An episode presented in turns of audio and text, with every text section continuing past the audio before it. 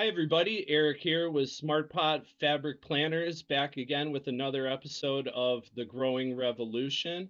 And we have a guest, Mo- Miss- Misilla De La Llana, almost uh, butchered that. Sorry about that. And uh, she's coming to us. She's got a awesome series of uh, grow videos, learn to grow. She's got a book coming out, and so we wanted to ask her about her gardening journey, uh, where she's been, where she's going, and welcome to the show, Misilla. Thanks, Eric. awesome. So uh, yeah, thanks for joining us today. Um, now I read kind of like in your little biography um, that you're originally from the Philippines. What was life growing up there for you? So I lived there till I was 10, then moved here um, when I was, yeah, 10, um, just when I turned 10. So it was a lot different. Um, we know it's a third world country, so we didn't have much at all, um, but we lived a simple life and we were still content. But it's uh, definitely um, a lot different. Um, if you go there and you've lived here in the States all your life, it'd be a culture shock. yeah, I think uh, 90 Day Fiance is uh, there's been a few people from the Philippines on there, hmm so I don't know if you're familiar with that show. Uh, very popular in our household. Okay. Were you growing over there, uh, gardening, or was that like, you know, something that wasn't done in your family?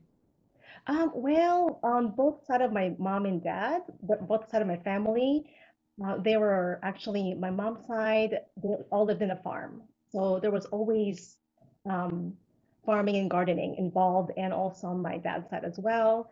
So in the Philippines, I didn't really garden that much because a lot of the fruit trees that grew there were already established that surrounded our house. So um, there was a mango tree, guava, lots of coconut palm trees that grew naturally in the dirt roads, Nice. and banana plants. So a lot of things were already there, and we would just go out there and pick what was available.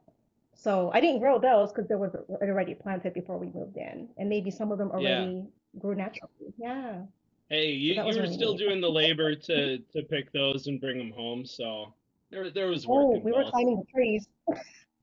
Yes, Nice. I remember um, climbing, and there would be red ants, and we would get pinched.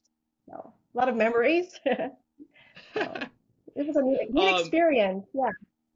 yeah, yeah, yeah. So, uh, so you eventually moved to the U.S. and like, you know, started your a family and started the Learn to Grow social media accounts. Now, what were you doing before starting Learn to Grow? So before I got into the social media bandwagon, um, I was working part-time in retail and homeschooling our children.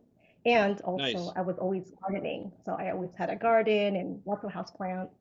And then um, that came up, and then it went from there. What prompted you to start the Learn to Grow social media?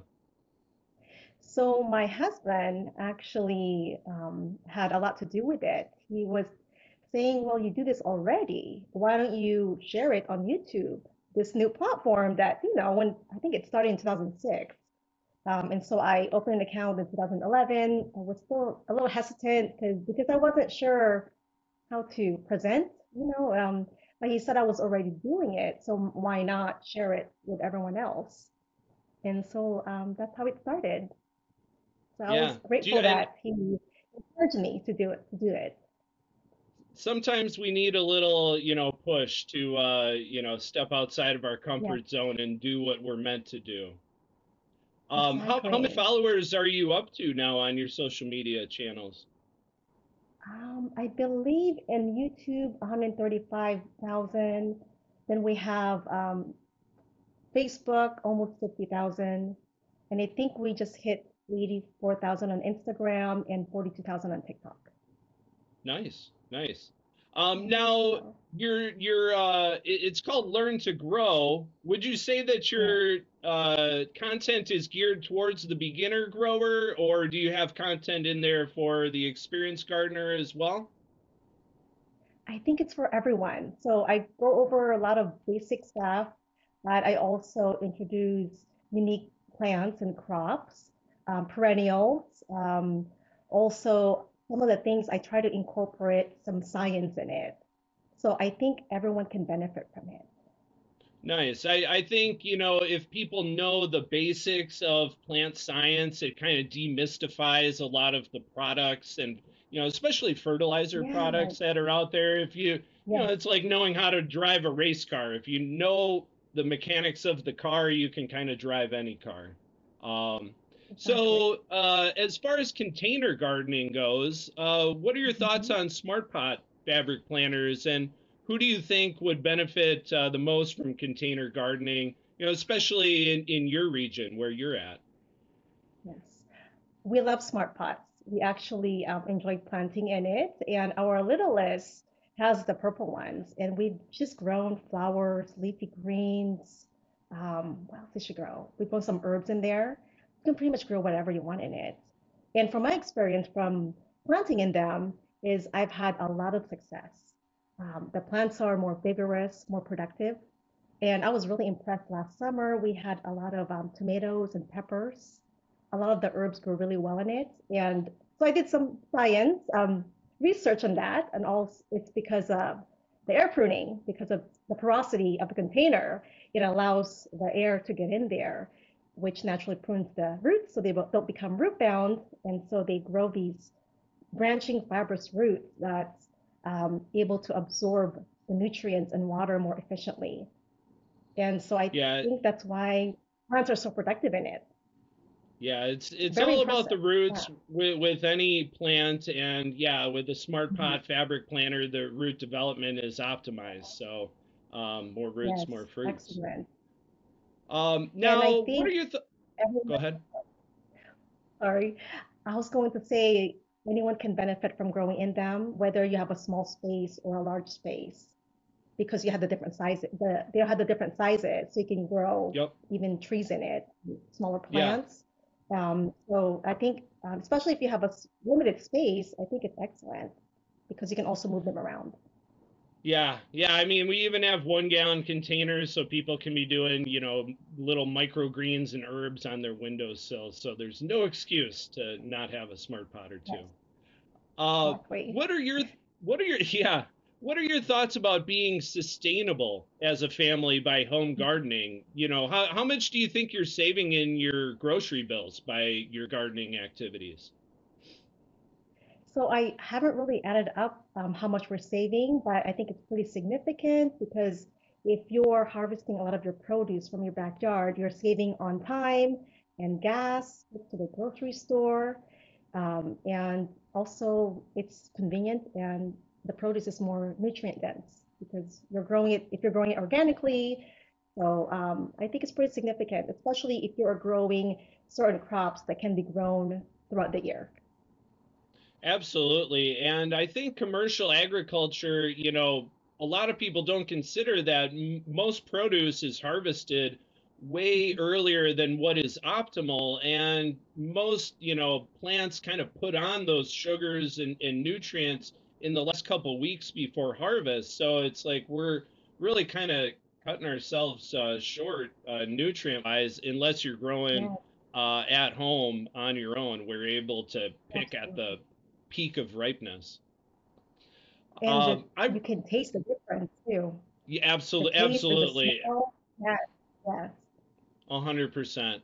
Um, now I saw somewhere that you were selected to represent Washington Mhm. State in uh, the YouTube United States Impact promotion. What was that about, and how did you get chosen for that? So I was very surprised. Excuse me. Excuse me, sorry. So um, when they contacted contacted me via email, that was um, July or June 2020. So the United States of YouTube Impact was launched that year, um, which celebrates creators and small businesses that share their creativity and their passion um, on YouTube, and also those that contributed to the economy. So that was launched about almost two years ago now, and I think it's an ongoing thing, but it's something that they put together, and so they emailed me, and I wasn't um, familiar with it at first, so um, very surprised and oh, but grateful that I was um, our channel was chosen to represent Washington State. So. Yeah, I mean Really that that's a big honor. Uh, you know, uh, YouTube slash Google, you know, that's a huge company. So getting them to kind of amplify your voice um, is, is is really cool.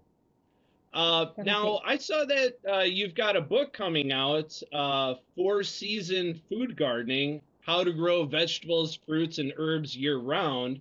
Now, when does this book come out, and what prompted you to write it? So it is going to be released on March 15th, so it's about 11 days. And I was inspired to write it um, by my mom, who is my garden mentor, my auntie and my uncle also, and also my late dad and grandfather who were writers. So I just want to share the knowledge that was passed down to me um, with everyone and inspire them also to grow food. Nice, nice. Um, so I, I love the idea of gardening year round and being uh, as productive as possible. And having a step-by-step tutorial on what to plant and when um, just makes life so much easier. And I just love this idea.